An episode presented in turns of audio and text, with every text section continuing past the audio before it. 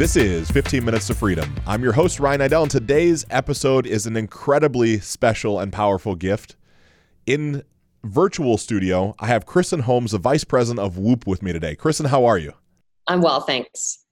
I could not be more excited to have you on the show. Like, dead serious. I have been using Whoop, like I told you in, a pre show interview, maybe 16 months before Whoop was, I'll call it sexy, right? Before it was, it, I, I see it everywhere now. It's completely changed my life. What do you, what are some of the things like you're the performance optimization guru inside of Whoop, right? You travel around, you see all types of people from all types of walks of life. What's one impactful change someone listening right now could make to any habit in their life based off the data that you've seen, right? This isn't guessing, this is empirical data. What could somebody do to live a better life? Drink less alcohol. I love it. is, is probably the uh, just a, the low hanging fruit. You know, I, I think when you when you understand or see the impact a few glasses of wine has on your sleep behavior, for example, uh, you will immediately change. I think you're, at least you become aware. And obviously, habits they take time, and um, but the more exposure you have to that data, the more you see its impact on on your ability to get you know restful sleep, um, restorative sleep, uh, you invariably start to, to change your your behavior and, and I and I see this over and over and over again with the athletes that that I work with who are on the platform. Um, again, it doesn't happen overnight, but over over time they will drink up you know anywhere from sixty to to ninety percent less, and and and oftentimes folks just quit you know flat out just stop drinking yeah. yeah you're one of those. Yeah. I am one of those. I mean, yeah, in the time, and I've been on the platform for three years, and yeah, I mean, I, I, I never was a, a, big drinker, but uh, I, I mean, I, I barely drink, you know, um, just because it, you know, it doesn't, a hangover doesn't just last a day, right? Um, it will take you up to five days to get back to your baseline. And I think that's probably one of the more powerful forcing functions our athletes um, that changes the course of, of our, our athletes' actions around alcohol is, is just that it, wow, it's not just tomorrow that's going to impact me. It's it's literally it's going to take me five days to get back up to to my baseline. Um, you know, we think about recovery. So, yeah, I, th- I think alcohol consumption is probably the biggest thing that I see. We well, yeah, and I love that because it's you know, especially in the societal confines, right? There's this shame and guilt around, well, I'm going out after after work and I'm entertaining clients. I have to have the bourbon. I have to have the whatever. Well, Right. What I found is when you start putting yourself first, right? Putting like my sleep becomes the most important. Admittedly, when I first started using Whoop, I looked at it as like a soft suggestion. It was like, well, you should get eight and a half hours of sleep for like optimal yeah. performance tomorrow. And I'm like, well, that's a nice, that's a, like a tap on the shoulder. Like you should go left. And I'm like, no, no, no, I'm, I'm hell bent on going right. So I would, you know, push, burn the candle at both ends. Yeah. But then when I started like really looking at the metadata, I'll call it like what's going on under the current. Like I'm really journaling and taking note of, okay, well, my performance felt like shit this day, just very candidly. Well, what did I do the, the, three or four days before that? Like, what was I fueling my body with? What was my sleep pattern? And then mirroring that to the data from Whoop. And it was like, well, I don't need the one glass of bourbon. Like, I'm, I want to feel better. I'm going to have the water. It's not even a hangover. It's not lack of performance. It's like my sleep is decreasing exponentially. My REM and my deep sleep is like negligible.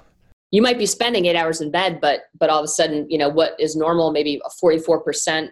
You know, you're spending generally let's say generally you're spending you know almost 40% in the deeper stages of sleep you know in rem and slow wave sleep and then you drink and all of a sudden you're spending 18% of your total sleep time in, in those deeper stages i mean that is it, it's you know it, it's the quality of sleep obviously that that really matters and, and alcohol is just going to crush your quality well, absolutely. And, and I look at you in our little time together, you're like a sleep aficionado, right? You've spent years and years and years studying sleep and patterns and all the way back, and we'll dive into this Princeton days and some different things you had going on there. Yeah. I'd like to unpackage some of what a quote unquote traditional sleeping pattern, right? I think there's a chance that some of the, the listeners right now, they've certainly heard me talk about Whoop, but it's like we're talking about deep sleep and REM sleep and percentages of sleep.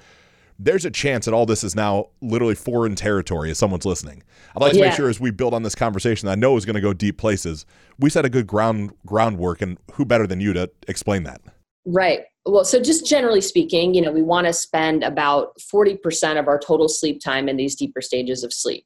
So, you know, you've got, you know, REM, which is the rapid eye movement, and you've got slow wave sleep or deep sleep. And um, we're going to come in and out of, of these, you know, of light, awake, deep, and REM sleep throughout the night, you know, in these 90 minute kind of cycles. And um, you know the the the goal of course you know from an efficiency standpoint is you know the time that you're spending in bed you want to try to you know get into these deeper stages of of sleep. So um, you know when you talk about quality that's that's kind of how you how you how you th- efficiency that's kind of how you think about it. Um, you know obviously there's lots of things that you can do to kind of improve your chances. Obviously one we already spoke about not having a lot of alcohol I think the other uh, piece that's really important when you think about kind of the overall sleep architecture is kind of the, the when you go to bed and when you wake up. So that sleep wake timing uh, is also really critical, right? We call that you know sleep, you know consistency or um, you know you want a regular sleep sleep kind of pattern. Um, and I think and when you there's you'll have everyone has kind of a different chronotype. So you know you'll feel sleepy at a certain time. I'll feel sleepy at a certain time. You know i'm either going to be kind of a more night owl or you know um you know a, or i'll you know want to go to bed early. So i think figuring that out is also really important as you're trying to track toward like optimal sleep um, so paying attention to when you have that natural biological pressure for sleep is really, really important. And then succumbing to that, you know, is if I'm, I'm going to start to feel sleepy around 9:30, so my pre-bed routine starts around 8:45 with the idea that I'm going to be sleepy at 9:30 and I'm going to be ready to succumb to that sleep. Because what happens if you push past that natural biological pressure for sleep, you release your body is under stress, right? It thinks it's under stress. So you're releasing epinephrine and cortisol and adrenaline, you know, all these things that you need to kind of perform, right? Like my body thinks that I'm running from, I need to run from like a tiger or something. So, um, so anyway, I think, you know, when you think about overall sleep, you've got the efficiency, you've got the, the, um, the regularity or the consistency, um, you know, and then the duration is kind of that other piece and, and everyone needs to spend different amounts of time in bed in order to, to achieve that um, that you know that efficient quality sleep. So so kristen do you have any resources for anyone to potentially take and figure out what their sleep i'll say chronotype is? Right? I, I know some out there i don't want to i don't want to shout it out until i know there's probably something better that you might have access to. You know honestly like i'm a yeah i mean i i, I think honestly if you just pay attention. Um, to the signals your body is sending to you, you have all the information you need um, as it relates to kind of you know your your chronotype. Um, you know, I I think there's there's body temperature and you know there's different things that you can kind of measure that give you some insight into um, you know actually what what is optimal. But um, but yeah, I mean, I think if you just listen and, and, pay attention for a week, you know, you'll you'll understand, you'll start to recognize when you feel naturally sleepy and i think it's just giving into that urge and, and making that as uh, con- as consistent as possible across the week. Yeah I, I love that. And without getting into the science of body temperature and all that stuff, I found yeah, I wanna, yeah. I, I want to not even pause, but share a resource with you as you're listening. So there's a quiz that's established by a doctor. I don't remember the doctor's name, but it's the powerofwhenquiz.com. And if you go take that, instead of the chronotype, it's more the archetype, right? And what he's saying is there's four different archetypes, right? Like I'm a bear, which is inherently when the sun goes down, I'm ready to go to sleep. When the sun comes up, I'm ready to wake up, right? Like kind of like a bear would. And then every, every once in a while, I need that deep, like long restorative, almost like a bear would go hibernate. Like I burn really hot and heavy, so every four to six weeks, like I need that Saturday where I know there's no alarm clock. I'm just gonna sleep until my body restores. And so there's a lot of science that backs up that piece in part. If you don't want to go down the, the the whole tracking and monitoring of body temperature change and serotonin and dopamine and cortisol and adrenaline and blood pressure and all the, the signals that your body's letting you know. So what what else about sleep? Like I, I, geek out on this stuff, Chris. And like we, we started talking off air about blue light and some of the adverse effects of that, and during the day when we should have it, when we shouldn't, and then at night and blocking it out, and like even temperature, right? Because you you have literally, I know it's the elite part of Whoop, but you have some really elite clientele that you deal intimately with, right? Like, am I able? Can you share some of the people that you not maybe not names, right? Like I don't want to I don't want to get you in trouble. Yeah. None of that stuff, but like some of the broad brush so the listener understands like the power of people that you get to associate with? Yeah. So, I mean, I work with, gosh, I mean, consistently, you know, up to 15 starting pitchers, Major League Baseball. Um, I work with several basketball, NBA um, athletes. Um, yeah, uh, you know, a couple NHL guys uh, who have been on the platform for years. Um, you know, some of the better players in the league. Uh, so yeah, it kind of spans a couple NH, uh, NFL athletes who actually were playing in the collegiate system and we're using the platform and the collegiate system kind of move you know we're drafted and now playing the nfl so I kind of work with those guys every now and again um, and then you know our navy seal uh, you know so i work with you know tactical athletes uh, a fair amount as well um, and do quite a bit of advising across that group. So, yeah, it's a it's a it's, it's an elite group for sure. well, certainly, I, I, love you sharing that because obviously, me as a, a 6'2", 260 pound, thirty four year old white male in Middle America, I don't really know what it's like to be a professional athlete, and I certainly have never been in war, so I can't say I know exactly what it's like to be a Navy SEAL, but I can conceptualize the the the stress and trauma that they might have to go through yeah. versus like I can't even imagine what it's like to be an NFL player. But the fact of having you have that data points from the guys that are not able to sleep, that are under high stress, that are really worried about their parasympathetic nervous system and how it's operating and functioning, like that's the stuff that to me is just so freaking fascinating. It's really interesting, and I, you know, I think when you when you know life and death enters the equation things just change you know? And i think it's like what's cool about that group is it's they're very they're very willing to experiment on on a lot of different levels. And uh, you know, you don't need an IRB approval to kind of, you know, talk about, all right, how are we going to deal with these lower periods of low periods of, of oxygen? You know, let's try these stacks. And, you know, that it's, um, it's, it's just a, a, group who's trying to, who's trying to sort it out, who's trying to get as, as, as many advantages as, as they can, um, uh, when they're thinking about, you know going on a mission for example and but i think what's been really cool just to talk about the the tactical athletes for a second is that the culture actually is changing a fair amount with that group, which has been cool to see. You know, I think they've always prided themselves on being able to, you know, down a, a bottle of bourbon and then wake up the next day and run 20 miles. And, you know, I, I think the kind of the locker room talk with those guys has, has changed a ton. It's like they're, okay, how do I wake up green tomorrow? You know, and how do I, how am I going to win the war today? And, and it's more around recovery and, and sleep and restoration in, in terms of building resiliency as opposed to just more more, more, more, right? You know, more isn't isn't isn't, isn't better necessarily, and I think I think that's where actually Whoop is helping change the conversation within. Um, you know, I think as high up as the kind of the Department of Defense, even um, you know, in terms of how they're thinking about uh, resiliency in soldiers. Uh, so I, I, think it's it's it's been awesome to to see them uh, think about you know leveraging sleep, uh, you know, as as a way to um, improve physical mental performance and um, and and obviously just this whole kind of concept of recovery as well. You know what am i doing during you know you kind of ask the question about sleep and, and how the athletes think about it. First thing i say when i start working with athletes is sleep begins the moment you wake up. You know good sleep begins the moment you wake up and it's it's how you're managing stress throughout the day. You know do you have negative stress accumulation? What is, what even, what even is that? You know and how do you mitigate it? Because if you're talking about you know wanting to get into these deeper stages of sleep and you know crush crush your slow wave sleep well you need to mitigate stress throughout the day. You can't be sympathetically driven the entire day. Like it's just that's not a long-term strategy. Um, and a lot of these guys you know can sustain that for periods of time but then it has you know negative negative impact on on their mental state right? You know you hear all the time you know with with operators you know having pretty severe psychological issues. And it's it's because there isn't a balance you know between the this parasympathetic and sympathetic you know uh, branches of the nervous system. And um, so i think a lot of it is about okay during the day how do we create some semblance of balance? Um, and if we can create some semblance of balance then we're going to obviously sleep better we're going to recover better and it's going to have this nice you know um, you know kind of uh, uh, effect, you know, across uh, across the, the week and you know the days, the week, the months, and yeah.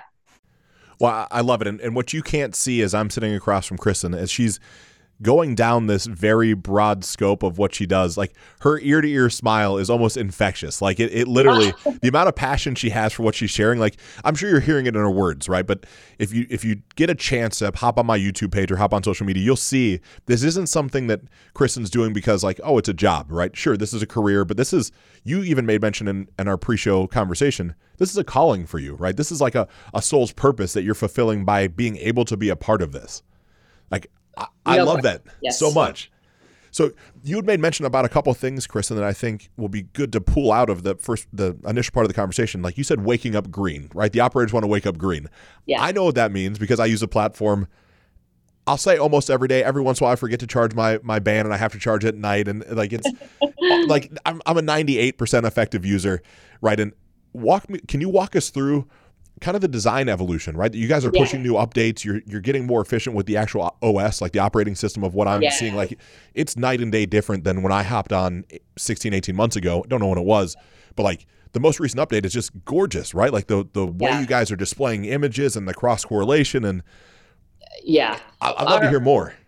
Our, our UX designer and uh, you know Tom Rand and Emily Capodilupo, our you know our data uh, analyst, um, director of, of, data science here at Whoop. Um, I, yeah, I mean they're just, just, brilliant. You know what they do behind the scenes, and I've, you know obviously you have Will uh, Ahmed, our, our CEO and, and founder, um, co-founder, kind of you know providing insight and design, and um, so yeah, it's just a really talented team at Whoop. You know, kind of uh, doing all this back end work to make the design, I think, of the app uh, really seamless and elegant and um, in, intuitive. You know, I think it feels really uh, you know, there's just an elegance to it. I think that that drives behavior modification most importantly, but makes the data I think easy to consume. So you know, all the credit goes to to the designers here at Whoop and and the the, the data scientists who are kind of you know doing all the work in the background to um, to, to, to make sense of of the data. Um, but uh, but yeah, I think just you know at a kind of superficial level, we we bucket recovery, which is basically your your capacity to take on strain. We have we you know you're kind of in it's you've got, it's like a, a stoplight type of system. You've got uh, you know green uh, means you're really primed to adapt mentally and physically to your environment. So uh, that would be a moment where you just want to really go out. You know, you're basically when you think about it from a heart rate variability perspective, HRV. It means that your heart's responsive to uh, both inputs of your autonomic nervous system. So it's going to receive both parasympathetic, sympathetic kind of signals um, equally well, which is going to make you kind of um, able to optimally adapt to your environment. Okay, and the the kind of the higher HRV relative to your baseline, you know, the more green you'll be. We also look at resting heart rate uh, during the last episode, final um, final five minutes of last episode of Slow Sleep, and then we also look at your overall kind of sleep performance. So those are kind of the three things that go into this recovery. Green, yellow uh, means that you know you're a little bit further from your your baseline. Um, it doesn't mean that you can't work out, but um, you know it means you're maybe a little less capable to adapt. And red means that you're really you know kind of um, on that day you know looking at your core metrics um, you're, you're a little bit there is a percent standard deviation from your baseline that suggests you might want to take it easy that day because your body's not primed to adapt so at a granular level kind of when you take that kind of superficial viewpoint and you kind of apply it in an elite high performing environment uh, you want to think more about okay what what's my physiological intent today? And you know what are the trends of for this specific athlete over the last few days? What does that mean in terms of volume and intensity today? And so we kind of use the data looking at you know and, and super custom right? Like we're able to look at a team of 24 and know for you know athlete a exactly how much volume exactly how much intensity they should put on their body that day um, in order to uh, you know make keep them safe and healthy make the most gains. Um, and that means that, you know, sometimes if you're yellow, for example, that's good, right? That means that if I worked out hard yesterday, the expectation is that my body, you know, accepted that stimulus and now it should be less recovered today because I worked worked my ass off, right? So I want to see an increase in resting heart rate. I want to see a decrease or suppression in HRV, uh, which will then yield, um, you know, a lower recovery. I think where you can kind of check is if my sleep performance was also really crappy, it's maybe not as much of an indication of a training adaptation as it is just I got crappy sleep and I'm less recovered. So I think that's that's how you're always kind of can check the the data. Is it is am I adapting functionally to the training, or am I um, am I not adapting functionally to the training, or am I just simply not getting enough sleep? So that's where I think it can be so helpful um, for all of us, you know, who are working out and trying to you know create some sorts of some sort of physiological trigger um, and we're working with some sort of intention have some sort of intention in terms of how we're exercising um, we can kind of use the data to to understand you know how we're adapting or not adapting to you know whatever load we're putting on I appreciate the in-depth explanation. Right, I, I love it. Like sincerely, that not even like I, I geek out on this to no end. I was I know. I, I reached down to pick up my phone to sh- like almost show a badge of honor what my scores were, and then I looked. I'm like, I can't show this. I can't show how poorly I've recovered. Like I'm at I'm at 30 35 percent. Right, I got seven and a half hours of sleep. I got a combined like two hours and 20 minutes of REM and deep sleep. So like the sleep was good, but my recovery is shit right now. Like my HRV has completely plummeted for some reason over the past week, where I'm normally like that. 108 is kind of like my where I almost hover at, and then yeah, end of the week I'm down to like 55. Right, like there's like this massive, massive swing. Now I'm super tough on my body. I own that, right? I'm gonna just, I, you're here. I might as well ask for advice, right? Screw it. I'm, I'm an open book. So yes. I box in the morning, right? Okay. I, I, do intermittent fasting. I like it makes me feel better, right? And I'm So are you like a seven to noon type of guy, or seven p.m. to noon? Like when when are you? When's your feeding window? So I try to have my last meal consumed, chewed, and starting to digest by no later than 8 p.m. It's not a stopwatch, right? It's not like it has to be 8, but it's typically pretty close, worst case. More times than not, it's closer to that 7.30. Definitely I push biggest, into biggest meal lunch. uh, probably mid-afternoon, right? We can call that lunch. I guess we would depend. Like I don't, I don't adhere to the constructs of like the time of day. Like noon Yeah. would be lunchtime, but that's not my lunch yeah. meal, right? Like so, yes. Um, so I get up fasted, right? I do just just water, normal stuff, little pink Himalayan sea salt, all the fun stuff that goes in there. Sometimes a little brain octane, sometimes a little you know fat. Like I'm a, I'm a I'm a fat guy, so I'm not. I have not been a coffee drinker, but I'm leaning into some of the bulletproof lifestyle stuff as I'm going down the rabbit hole with Dave and, and getting to Huge know fan. Wonderful. I'm glad. I'm glad I'm on a good path that way. Then I go to the boxing gym and have one on one, like I'm getting ready for my first amateur fight, right? So I'm carry around. I'm down from 305. I'm down to 265, right? Probably, Wow. probably hovering. So I'm 6'2", 265. I can see abs not ripped, right? Not shredded. So I'm going to put myself somewhere between 10 and 12 percent body fat, right? Just give or take, plus or minus. Yeah. Um, peak heart rate during boxing ends up getting up to like 170, right? Give or take. Okay. Consistent heart rate is at 135, 140, right? When when we hit it, we hit it. Like it's one on one training. It's not like I'm not in a, a, box and burn session. Like it's it's one on one with intent. That goes for an hour. I might have some aminos, might not, right? I leave that gym and I go functional train, right? And I drive to another gym to have another hour of functional training that's all explosive work, all, you know, kinetic chain, right? Trying to And trying to get boxing, you would characterize what what's that trigger primarily? Is that like a does that feel like more like Tabata ish, like is lactic acid ish, or mitochondria? mitochondria. By the time I'm done, I am like my Do you shoulder. get two mitochondria kind of physiological triggers like back to back essentially. yeah, so I have shoulders are going to be more lactic acid, right? From just shoulder mass, I get the pump, I get the burn in the shoulders pretty quick from boxing. But by the time I'm done, I'm taking off my shirt, it's soaked, I have to change clothes. Like it's a mitochondria full body. I'm shot after boxing. Wow. as as I refuel and go into the day inside, you know, so this is from 7:30 to 8:45 or so in the morning is my boxing time. From 9 until 10 ends up being the explosive strength type type of workout. A Okay. lot a lot more of that is going to feel more of the the lactic acid burn, right? I'm doing a lot more time under tension reps. I'm doing a lot more explosive stuff. yeah. Um, very intentional there, but also not Right. afraid to take rest periods, right? I'm not panting during that time period. Peak heart rate might get up to 135. You know, normal heart rate might be 95 to 100, right? Like whole different feel to the workout. Yep. Shower, do all that stuff, get to the office, then typically have my first consumable meal sometime afternoon, like 12, Yeah. 12:30. I'm a greens guy, like natural stuff. So I'm putting Yeah. a pound of spinach, like I blend it up into a smoothie with Yeah. Yeah. blueberries and, and antioxidants, right? Everything I can put that's a, a nu- calorie dense, nutritious shake to decrease. To me, it's I'm longevity, so I'm trying to decrease decrease inflammation everywhere. Certainly, recovery matters, Yeah. but I'm, I'm I don't want inflammation. That's like the devil. Like fuck that. I got to get it to go away. So everything about what- what I eat and how I eat is all anti-inflammatory based. Right. Right. and then eventually midday start kind of building up a ramp around food, right? Like it's, and it's, I feel better on red meat. I'm an O positive blood type. Don't know what you think about blood type eating and all that, but like I just physically feel better when I have, and everything I Yeah. do is, you know, grass fed organic. Like we actually go pick out our calf and we watch it get fed and then we eventually see it like we get the, wow. as I don't say as pure as we can get, right? But being in Ohio, we get to pick out a pure cow and like watch the whole process. Yeah. Yeah. That's amazing. Amazing. Yeah, so so go through all that, have that those meals sprinkled out throughout the day. I don't inherently love carbs, right? Like they just they an inflammatory response for me most of the time, Right, depending on the carbs. Potatoes are okay, some starches are okay.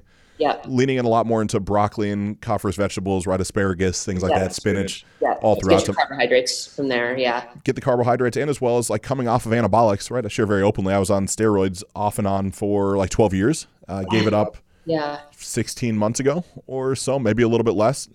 Eventually got put on HRT, but have really pushed away to not have that happen. So, doing Yeah. as much as I can to get natural produ- testosterone production increasing, more efficient use of estrogen, right? Like trying to flush that out. So, supplementing Yes. with DIM, supplementing with a lot of stuff like that to really, Yeah. really maximize what I can do.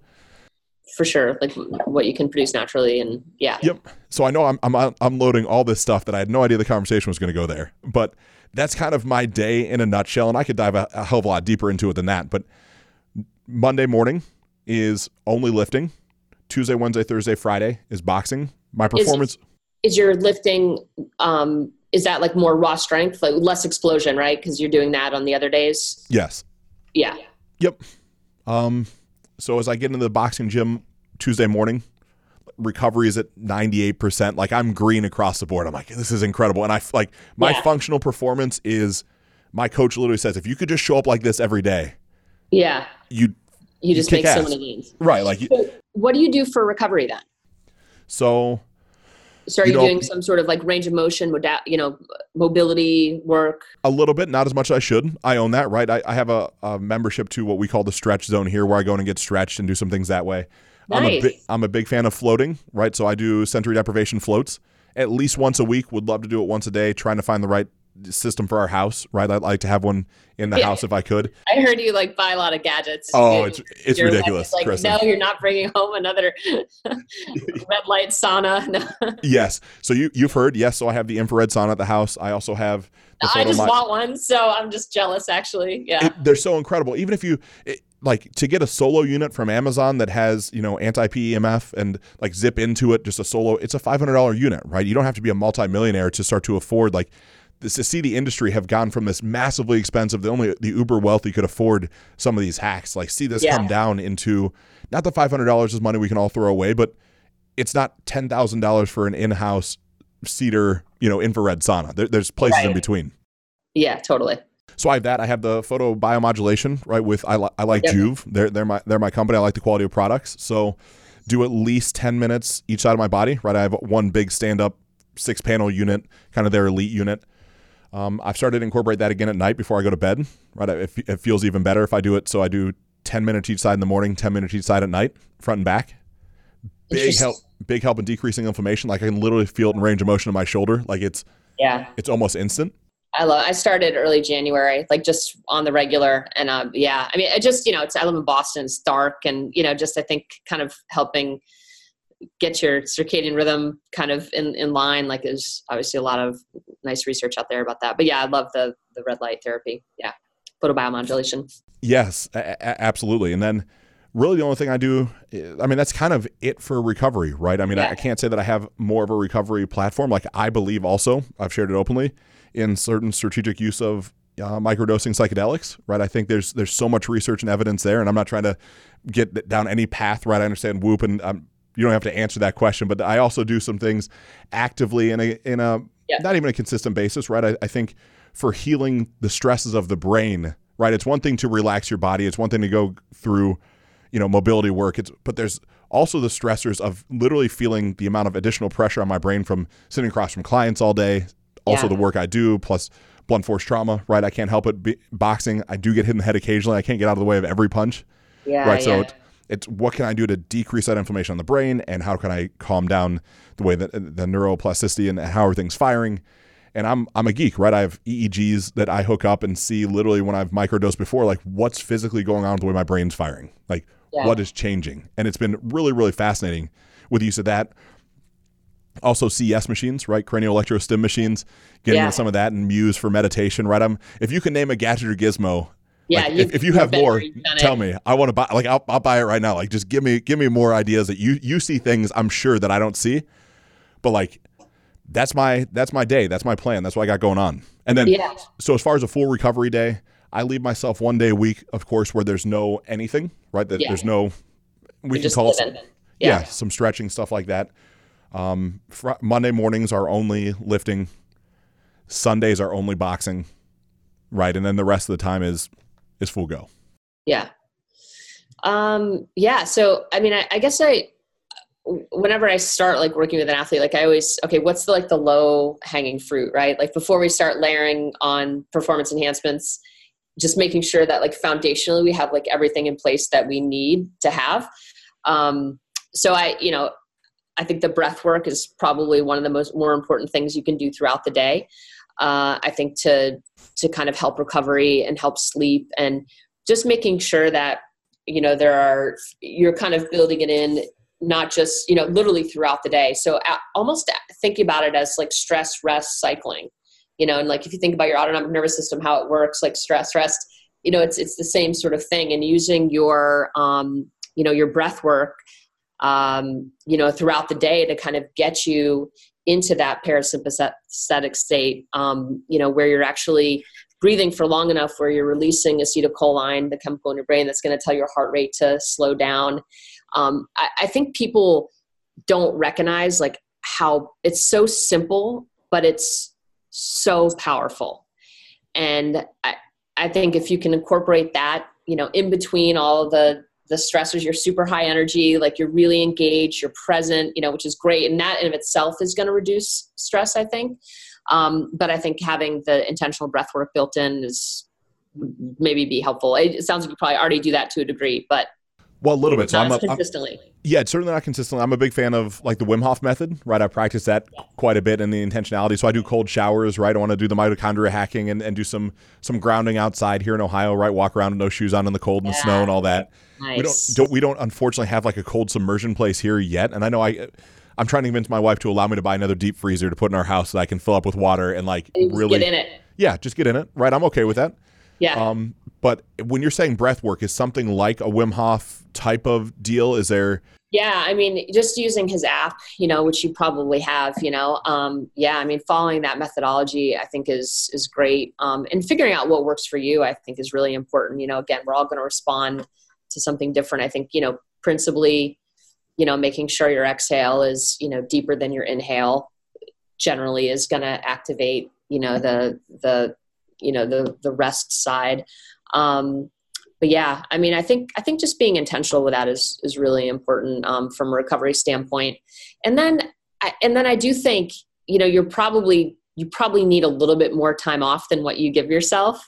And i think you know to your trainer's point like i, I think when you when you allow yourself to to really rebound you're going to be able to put that much more effort into your workout which is going to yield substantially more like better gains right? Yep. so i think it's just um, being able to to kind of recognize when it doesn't mean you don't work out but okay we we limit volume today. You know maybe instead of going for 45 minutes um, or instead of doing you know 20 repetitions we're going to do eight you know? And, and that's kind of how we think about it with the professional athletes or you know it doesn't mean you're not going to play tonight but you're not going to play 35 minutes. You're going to play 16 minutes you know based on the data you know that's that's what your system can can handle.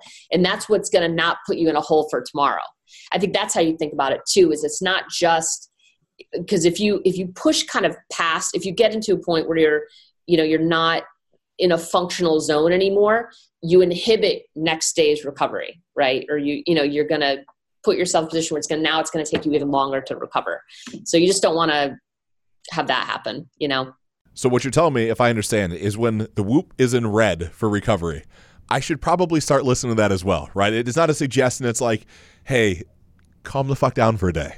Exactly. Like there yes you're yes 100% and it, and again like it just all right let's limit volume maybe intensity. And i'm usually a fan for just if intense feels good for most athletes you know? So i think if you can that said uh, do you have anything stamina related that you do during the week so i do some we'll call it road work for boxing right where i'm okay. a three mile run um, okay. in, indoor treadmill based right try to do low impact yeah. but the the treadmill no i forget the official term right without a motor in it the one that's itself yeah, yeah the free form yep so get three miles in there. Try to. It's it's not a killer workout, right? It's as long as I get yeah. it in under 27 minutes. Like try to run nine minute miles.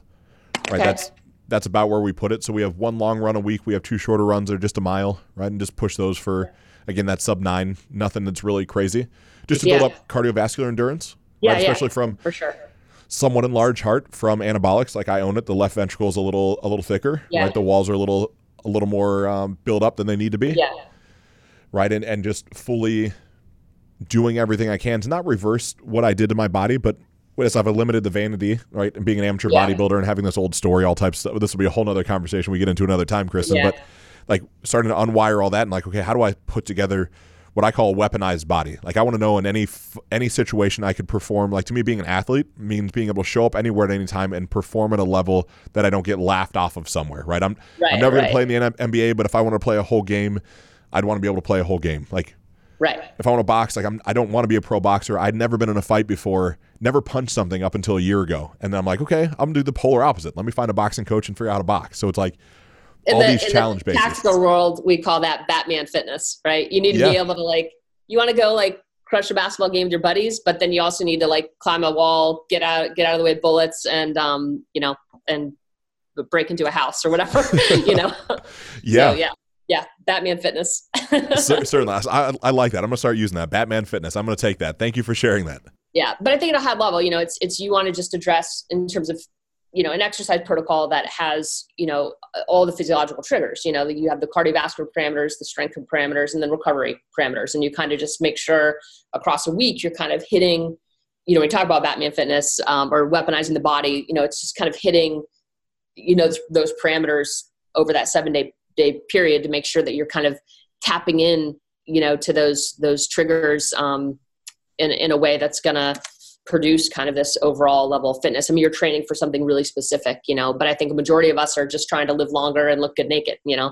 That's it. So I think, um, yeah. So I think just thinking about, okay, cardiovascularly, you know, the lactic acid, the, you know, the mitochondria, the stamina, um, you know, am I kind of hitting that, you know, raw strength, um, you know, am I, am I hitting that explosive strength? Am I hitting that? And then from a recovery standpoint, you know, am I, am I, am I, am I stretching? Am I, you know, um, am I doing everything that I need to do to kind of move things along in my, in my system that, um, you know, are going to basically per- help prevent some of that inflammation and keep things moving, you know, blood from pooling and things like that and help with, you know, just recovery so I can repeat, you know?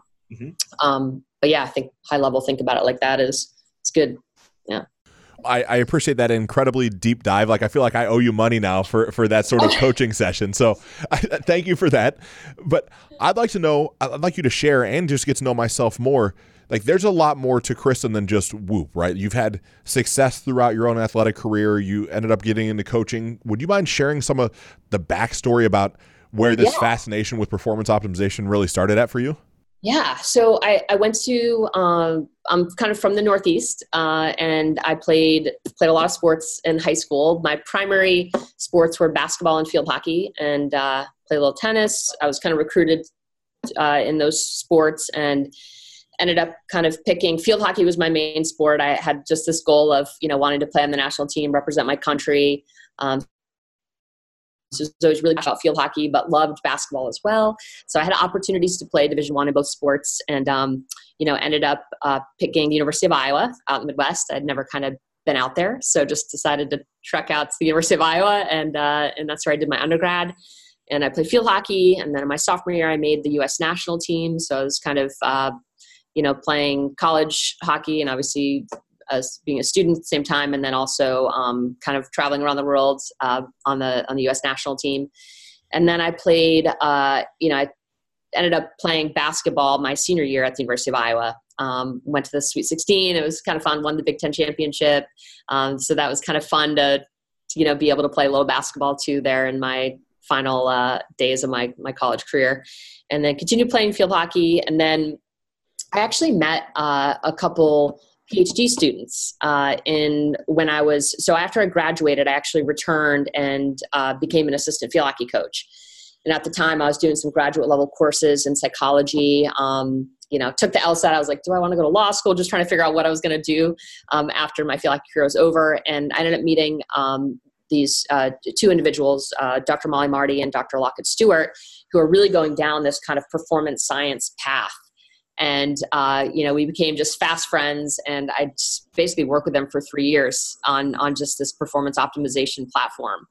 And it was really just uh, I, I, guess that's where kind of my you know where i started to, to really dig into the physiology dig into the psychology understand that you know you can only talk yourself into the future for so long a better future for so long before like biology is going to take over. So understanding kind of how these two fit together and, and what that framework actually looked like was everything, right? If, if, if athletes could have this framework and they could understand the factors that actually influence performance, now all of a sudden you have the keys, right? And performance isn't just this arbitrary thing that you're trying to like get at, you know, one time a month or whatever. It's like something you could like in theory achieve almost every day, right? And and that's kind of what that has become, I guess, basically my my platform or my thesis is that you know performance is a choice you know and if we understand the factors that influence our performance both physiological and psychological we can control our attentional you know capacity and our motivation and effective effort and um, our mindset for task and um,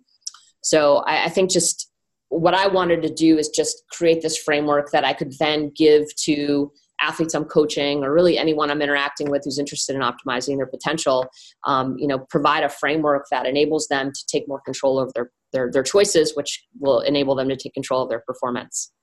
So that's kind of how I get into it. And then, um, yeah, and then I went, then I became a head coach at Princeton University I love how I gotta yeah. pause you. I love how that's like the afterthought. Like I did all this crazy stuff, and like the, the side note of your life is I became the head coach at Princeton. Like that, yeah. that's, that's it's so funny to hear on my side. It's like, well, I did all this crazy stuff. I was on the national team. I met these cool doctors. Went down this rabbit hole. No, yeah. By the way, while I was doing all that, I also became the head coach of, of, of Princeton. like, I love it. I love it. Um. Yeah. So anyway, Princeton uh, was just an amazing place. You know, you just attract like the the most incredible, um, you know, student athletes, and uh, you know, just being around, you know, being able to audit courses there, and and just being around, you know, some of the the greatest you know minds and um, scientists and so i really try to take full advantage of just that environment in general um, but yeah i you know, Princeton was was incredible. It was 13 years. Um, you know, we won 12 Ivy League championships, so we we kind of found a way to really dominate in our own little you know Ivy League world, and we won a national championship as well. So um, it was cool. I think we were able to create this this awesome high performance environment. We attracted you know what you know we athletes who ended up going to the olympics you know we had four four olympians um, you know that went, went through the program which is kind of cool. It was the first in ivy league history um, for field hockey. So it was kind of nice to to kind of um, establish i think the ivy league as a place where you can do both. You can be this incredible student um, but you can also achieve at the highest level as an athlete. And that was kind of our recruiting platform essentially and um, yeah and then just during coaching you know the tactics technical aspects of the game obviously are really important but then you know the physiology and the psychology are also really important. So you know just really bringing kind of that framework that i, I started to develop at, at university of iowa bringing that into princeton and, and really kind of creating this super robust performance education platform um, that i think helped provide my student athletes with a framework of how to how to manage um, these these factors that will influence their performance and, and just really bringing a lot of intention around that and, and kind of having this really cool progression across the four years um, that that hopefully positioned them to be able to do everything that they want to do in their life you know um, after after their four years. So and so journey you, you have this incredible journey and then eventually somehow you and whoop collide right? And and right. I, I know a little bit about founders and stuff you've shared with me. I did my own research. Like i'm a geek about yeah. what you guys offer. How did how did that work? Who the pieces and parts? And when you came on board versus the staff now right? You've, you've seen you have to have seen some exponential growth in the past three years. Yeah definitely. Um, so so i was so at, at princeton you know i'm always i'm a highly competitive person and i was always trying to give my athletes the resources they needed to, um, you know, you know, we wanted to win, but I was more interested in them optimizing their potential as, as you know, young women and giving them the resources to do that. So one of the things that was missing was really, you know, we kind of understood what was happening at practice, right? We used Firstbeat, we used catapult, we were using all sorts of ways to measure and monitor load. And I had a re- you know really good sense of what was happening during practice, but had no way to really guide them in terms of what what how their behaviors were actually influencing their ability to perform at practice or at a game. And you know, these are gals that they want evidence, they want proof, you know, and, and they're like, and I could tell them till I'm blue in the face that eight hours, at least nine hours, you know, something like that is important for physical and mental, um, you know, performance, but um, without quantifying it, you know, to your point earlier, you just don't know, right? So I was looking for, you know, to understand sleep. Um, you know, I wanted to know you know how hydration impacted and and uh, you know i wanted to have this kind of readiness score before they actually um, came to practice. So you know i didn't know about whoop. Whoop was you know in its early stages but i started developing my own technology. I raised a ton of money and started working with statistics and machine learning and computational biology at princeton and hired some of those phd students and hired a company called Hacknocraft in New York City to build the application. And it basically took the performance optimization model that I had developed um, and, and basically pulled it into an app um, that would help the students understand um, if they could focus on you know these six core things they would and have awareness of these six core things um, it would help them be better prepared to take on you know the bigger challenges that they would face across a day so that was kind of the goal of the app was to kind of wrestle this stuff to the ground. And um, and I think we did it pretty well, but we were you know using some pretty crappy hardware. Um, so it's basically pulling heart rate data from just one of your typical wearable devices and then transforming that raw data um, you know pulling out a you know basically transforming it so i could understand hrv and from the hrv and the resting heart rate kind of get come you know get a readiness score and uh, and it was you know the physiological side was not great. And um, anyway, I was giving this presentation on this like performance model, and um, someone from the stands at Princeton, and, and someone came up afterwards like, "You have to meet Will Ahmed." And he's the CEO, founder, uh, co-founder of of Whoop, and you guys are literally like building the same thing. I was like, wait, no, what? Someone's building this? And I was kind of immediately like so deflated and offended. Um, but anyway, I ended up, long story short, I ended up meeting Will in New York City and, um, and he, you know, I was just blown away by kind of how he was thinking about things, what he was building, the team that he had in place up in Boston. Um, you know, his other co-founders, John Capodilupo and, and, and Nicolae, they're just, you know, the engineer, the the, the mathematician, scientist, and then you know Will, the, the physiologist and the athlete, and just they they had really put together this incredibly robust platform that was really answering all the questions that I was trying to to solve in my environment. And um, anyway, he ended up offering me a really cool job, and yeah, that's how I ended up at Whoop. I love it. I, I mean, I, I, appreciate you sharing. I got to ask, right? As an entrepreneur, yeah. and a lot of my listeners are are small business owners. Yeah can you walk us through like when when that person actually came down right because you're building this thing and princeton all the achievements all the success all the knowledge you have like inevitably in this race it's first to market right we want to we want to create what we can create as quickly as we can like capitalize the marketplace get the rush ride the wave and at that point you you had probably thought like you were you were the innovator right? You were the leader. There was nobody else playing that game at the level you were playing. 100% yeah i mean i was yeah I, the fact that you know they had this recovery metric 0 to 100 like i had this readiness score 0 to 100 you know i was yeah i i was honestly like i think i went and like cried for of course. like yeah a, a good two days. Um but but at the same time i was like you know i was excited too because i'm like wow there, there's actually someone who's solving what is really one of the the biggest issues as it relates to human performance you know uh, is is really understanding you know on the physiological side actually what is going to influence my ability to show up every day and be as engaged and present and you know firing all cylinders as, as possible. And, and the fact that you know they were so close was um, was also really exciting and you know um, so if you can't beat them, you you join them, and that's that's basically what I did. well, I love it. I, I, mean, Kristen I, I, am a big believer in like Clare, Clare, Clare, Graves' work inside of Spiral Dynamics and the way that systems oh, operate and and how they ascend, and just seeing like third person perspective, right? You would put all that time and energy, and you call it if you can't beat it, join it. But your presence of awareness and how driven you were at a at a objective that was bigger than yourself, right? At some point, we have to disassociate from the ego and realize like I can keep rowing this boat by myself with my team. Right.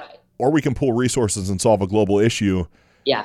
That helps in a bigger capacity. Damn the yeah. damn the ego, really, at some point, right? Because it's a blow. Like, let's be honest. Like, you're you're you're an alpha, right? You're a producer. Yeah. You're you're a leader, and and then you have to not have to, but you chose to join, right? To to collaborate and to experientially increase the the the to market rate, right? Like you literally change the whole trajectory of probably Whoop and your own life, right? In some capacity, like when it just call it what it is from the outside, like Whoop yeah. isn't what it is without you. Not up to now. Like love everybody there, but it can't be, right? You've been a part of the three years of growth. Yeah, I mean, gosh, I I I hope that I've I've been able to influence things here. I mean, yeah, it definitely it, it is, you know, and honestly, like the the big driver behind my coming to Whoop was really, you know, when I did finally come up to Boston and I was able to meet everyone inside this building it, who are all, you know, as passionate as I am about, you know, solving, you know, these, these, you know, issues that we have in exercise physiology and, and human performance. I was, it was really, uh, it was, it wasn't even a question. I was like, wow, I just need to be a part of this, you know, and, um, and that's what makes, you know, I think the job so fun and showing up to work every day just really a joy honestly. I feel like i'm living my values every day you know and and i think um, that's kind of all all we want right? Of course. Um, but yeah having access i think to just the the kind of scope or the the scope and scale i guess in terms of just all these different high performing teams and athletes is uh, you know i've just learned so much you know over the last three years that i would never have done if i just kind of remained in that little bubble you know mm-hmm. oh absolutely and Kristen, would you mind if I ask a couple business related questions? Right, nothing, nothing too crazy. Yeah. Like I don't want to to poke too far. But when you came on board three years ago, do you remember how many adopters, like how many users do you have in your database? Do you remember what that number anywhere? roughly yeah. like in between 10 and 20,000 in between 105 like it doesn't matter what the number specifically no, I mean, is. I think it probably was like a thousand or something, you know, and now it's tens of thousands of people, you know. Yeah. Well, that's what yeah. I want to, to touch base on is right because you look at it now and your business model has changed, right? I, as I openly share, I was an early adopter. I was yep. buy a five or six hundred dollar wearable device. I think yeah, back then yeah. it big big barrier to entry, not a whole lot of data, not a whole lot of case studies, right? Not a whole lot of pieces and parts behind the scenes that say, yeah, I can vouch for Whoop on a, on a grander scale. Then your model has shifted now to lower the barrier to entry and to get into more of a continuity billing platform, right? Which yeah fr- from the business, having a couple exits myself, right? That's that's beautiful you if you guys are raising capital, want to exit. Like we don't have to touch base on that. Like I I get it from the business side. Like I'm like yes, I get it. Go yeah, push. Yeah, yeah. But like it it's been very cool to see where that's went and where where it could go, right? So roughly how many users do you know how many you're onboarding right i know you're more on the elite side you're, you're more on the the tactical hands on the ground with the best of the best do you have any idea yeah. like because this market is so big, right? You look at as you're listening, you, you you're like, well, why would I buy this versus an Apple Watch? I'll say it. You don't have to. Fuck your Apple Watch. Like your Apple Watch doesn't do anything. Like it's like yeah. Apple can't be everything. Like this is it's it's not. I I I say this is like the sales methodologies. People say, well, why why Whoop? Well, it doesn't have a display. Why doesn't have a display? It's the algorithms. It's the algorithms in the background are just this machine learning. It, it's just as it. I know it is night and day. You're right. Well, and, yeah. and I'll touch base as a user. Every morning you wake up, and before you can see results, you have to add in what your stimulus was the night before, like yes. all the variables. So it's learning. Admittedly, after my 370th day of having to enter in, did I drink alcohol before bed? Am I sharing yes. my bed with somebody else? Did I work on a screen device? I'm ready to call it quits. Like I don't, I don't want to update that stuff anymore. I get why I have to because it's consistently learning me. Like this totally. and and would just and just to point out that um the the subjective input actually has no bearing on any of the algorithms. It's just to help you draw the correlation. So yeah so the the algorithms that are are, are purely based on like our core your core kind of uh, uh, metrics. Yeah, because for the first seven days, if I go back to when I first bought it, I think it tells you for the first seven days it's learning you, right? Like it's not really yeah so it's it's calibrating. Yeah and it just the more you wear it the more data it collects the smarter it gets. Um, and it's it's because it's basically it's basically just keeps correcting until we know we're right. Mm-hmm. you know what i mean? So it's just going to keep kind of you know correcting until basically you're not proving us wrong anymore. You know and then we know we have like your baseline Well, I, I, truly love that, and I love the fact of you've even taken this, like me as a coach, certainly not a professional athlete coach or you know any of those, but I'll call it a life optimization coach, someone that yeah. cares about how people's brains and psyches and lives operate.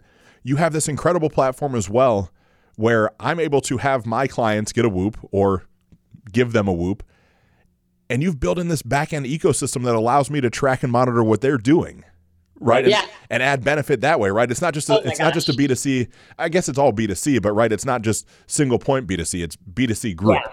Oh my gosh, yeah. I'm so glad you brought that up because I, I, yeah, there. It's like, and no one even sees that, right? But there's this whole like crazy analytics that we can do in the background, you know, for teams and athletes who are kind of on the elite side of the platform, um, that basically takes in all this data and gives you just more granular feedback in terms of like how you're adapting to you know to to load. And um yeah it's uh the the the, stuff that we have in the background is, is pretty intense. But yeah the software platform um, is you know it's web based and basically you, you go in and, and you can see you know if you've got 20 athletes on the team you can kind of see ex- everyone's data you know and you can see trends back to you know six months. You can look at the last week and you can dig into kind of each profile. You can have you know our football teams will have you know they'll have their special teams their offensive line defensive line. So you have you know different teams for kind of each group you know so you can kind of break it down that way.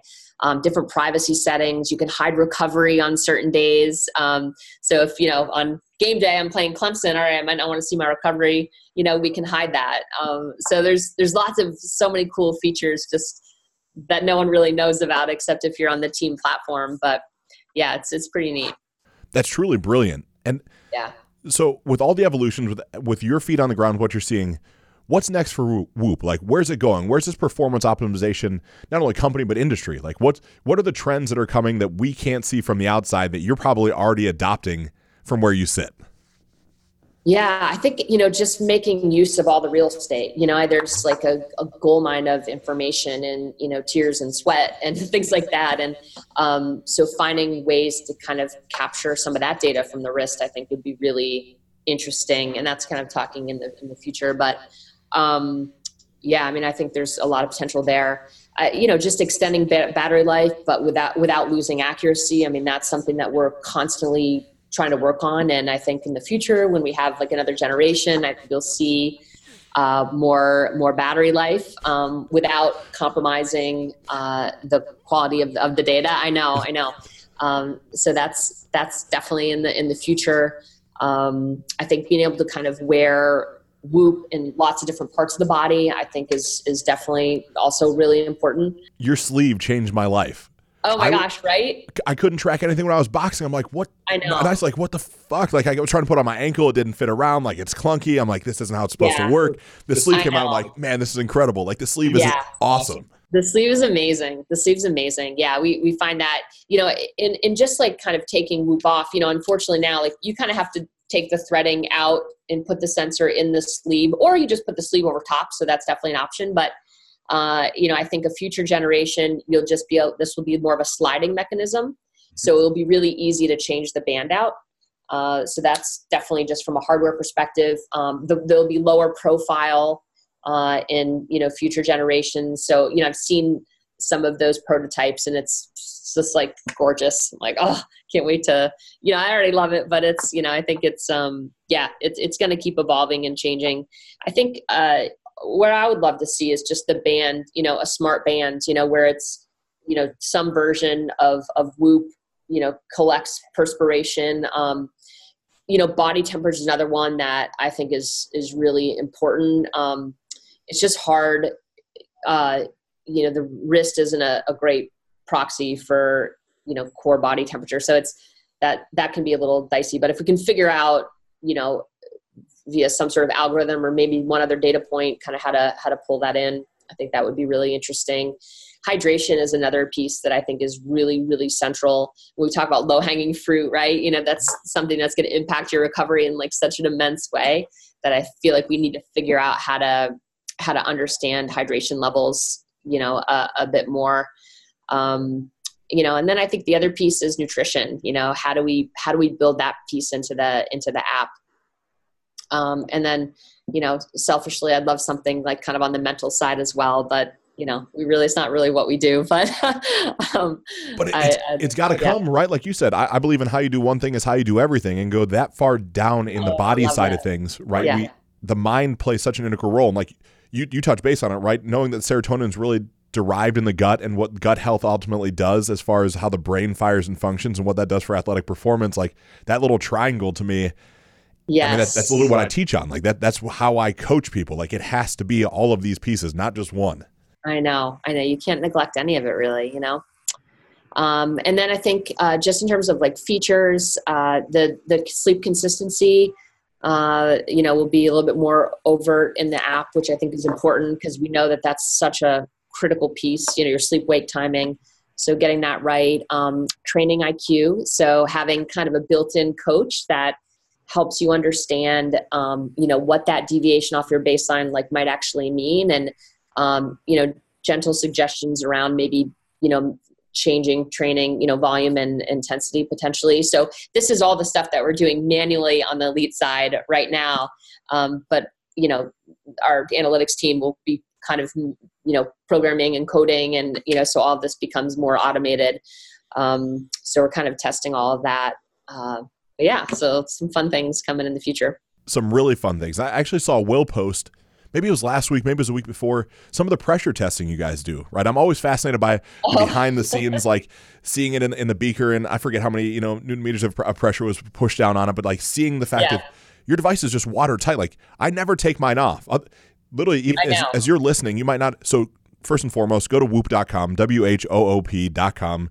Social media is also Whoop, right? Just uh, it's, it's Whoop something else.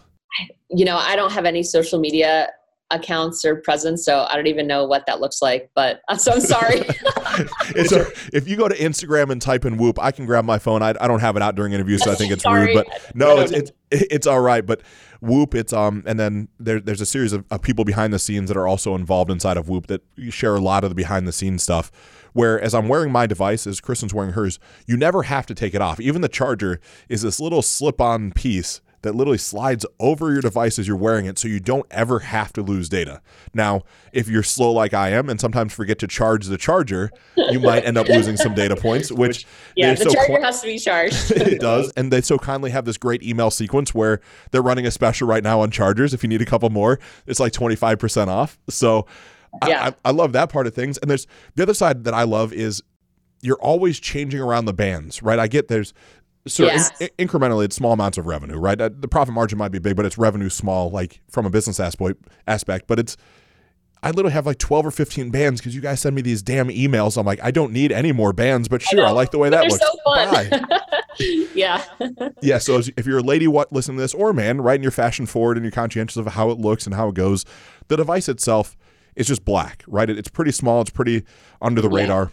Yeah. They have some great pieces and parts. Kristen's actually wearing one right now that is is gold that matches her watch. We were laughingly she made fun of me before the interview and said I needed some bling. I needed something more more more fancy. I'm not a gold guy, I'm a silver guy. I'm working on on a, buying some of that from them. But you can literally there's bands that are stretchy that are elastic based. There's bands that are more nylon woven. There's stuff that makes it look like like a NATO watch. Like you can really yeah. dress this up to fit any sort of criteria, right? It, yeah. Yeah, if you're in a boardroom right now like you can make it look boardroom appropriate with a suit and it's not going to be this like oh what are you wearing? Like oh totally. certainly fits in. And for me i found it's a conversation starter because people like i can see people glancing down like what is that? There's no display on it. It's thicker. It's not just a rubber band. Like oh yeah. it, it's like the I, uh, easiest icebreaker. I've gotten to a point though where i literally like i'm on a plane and i hide it because i'll end up like going down with this random stranger you know three hours i'll be talking about sleep like, no, but yeah, you're right. It definitely is a conversation starter for sure. Absolutely. So, so Kristen, is there is there one additional takeaway? Is there anything you'd like to share about Whoop, about the technology, about something that we might not have covered on this show that you think is important for the listeners to take away? Yeah, I mean, I think just underscoring like how like how important sleep is. I you know, and I, I say that I feel like I that's I always end with that, or I always say that. Um, I think people just underestimate not just short term, but actually the long term kind of repercussions of short sleep. You know, it's the it's the root cause to all mortality, right? When you insufficient sleep is. So, like when you think about cardiovascular disease, diabetes, cancer, psychological disorders, um, you know, the, the, the root cause is insufficient sleep. So if you can stabilize that piece of your life, pretty much everything else is going to correct itself. You know, your your exercise and your nutrition, like you you know, you're gonna your hormones start functioning correctly. Like uh, you know, all of the things that are causing issues in your life can pretty much be corrected if you can figure out how to get the sleep that you need. Um, so I, I think that's just fundamentally that is 100% the place to start if you're looking to improve your life um, improve your relationships like whatever it is that you want to make better in your life get your sleep right and things will follow i love that I, I, like I want to just keep talking. Like it's it's so it's like I know I'm supposed to quote unquote wrap up the episode now. Like I've already set it up. Like I'm just supposed to say okay, like thanks for listening and shut it down. like you're talking sleep and it's for me it's as you're listening it's don't have any blue light in your room, right? Your cell phone, your cable box, your TV. Do something to not have that there. There's blackout shades, so you don't have any ambient light that comes in. There's optimal temperature, right? Somewhere between that 65 and 68 degrees, give or take. Right? Like, yeah. Like Getting your, just, you know, your core body temperature has to drop like two degrees, right, for you to yeah. actually fall asleep, right? So the hot shower, you know, that vasodilation, like getting, you know, the blood to the extremities is really key. We haven't even talked about routines. We haven't really talked about hygiene, but yeah, there's a whole. Bring it in. Uh, we don't have to stop right now. I know your time is my time is only so valuable. You, you're like in the epicenter of, of all this. I would love it. What's what's a couple routine things we can rapid fire it. Oh, okay, yeah. Uh, well, definitely, you know, you hit on it. Obviously, room temperature is massive, right? Um, I think too, like, you know, glycemic variability, like really keeping the blood sugar like as even as possible and, you know, going to bed, you know, not, not underfed, you know, you want to make sure that you're not like starving hungry, right? So you mentioned some of the MCT oils that you can have pre-bed. Um, that's, I think, really powerful in terms of stabilizing uh, blood sugar levels and kind of keeping you in a state where you can actually remain in those deeper stages of sleep. Um, I think that's huge. Uh, breath work. Um, the Army's done a lot of research in terms of visualization pre bed. You know, you're either in the bottom of a canoe or you're in like this um, velvet hammock. You kind of pick one of the two.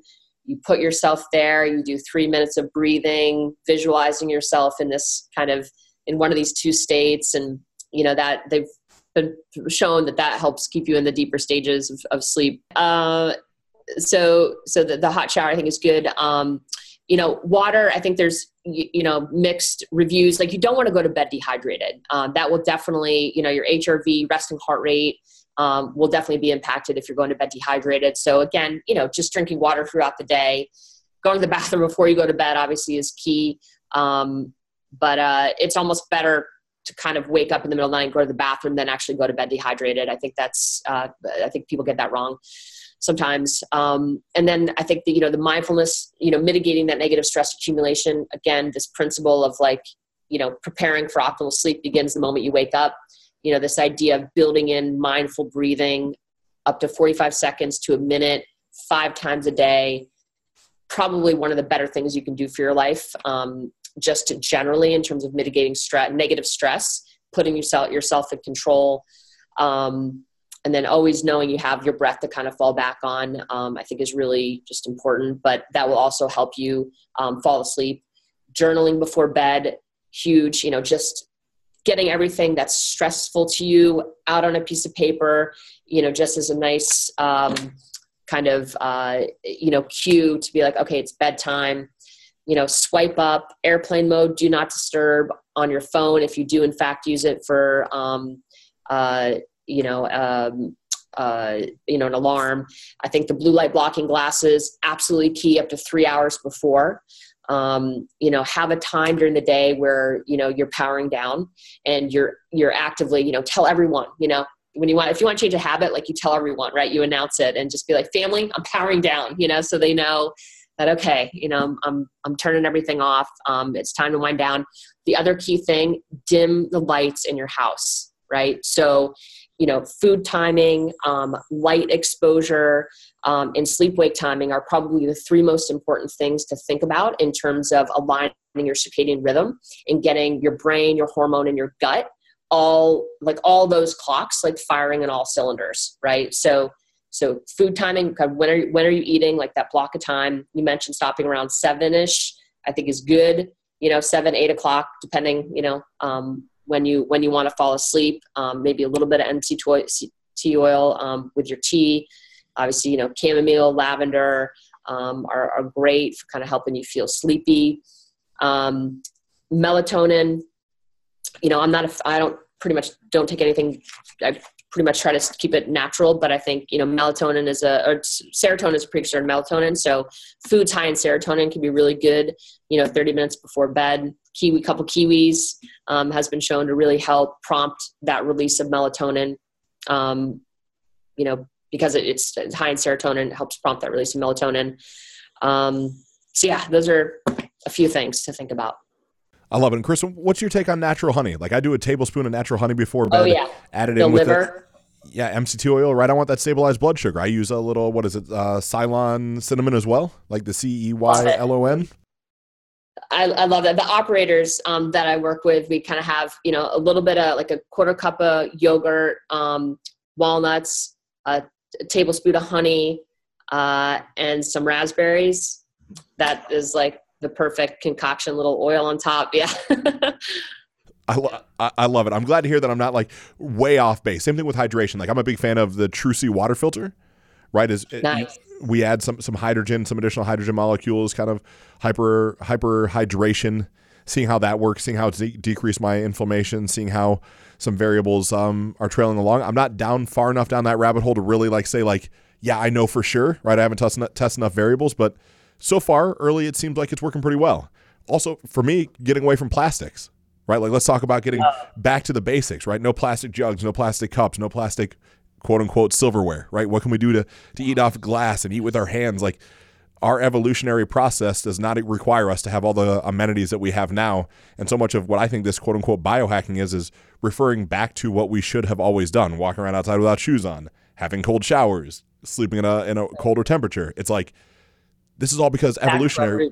Yeah, it's, it's what we should be doing that we just decided we wanted more than. So yeah, I'm on my soapbox right now. I'll step down. No, I it's, no, I love it. I love it. Yeah, it's uh, I'm, I'm totally with you.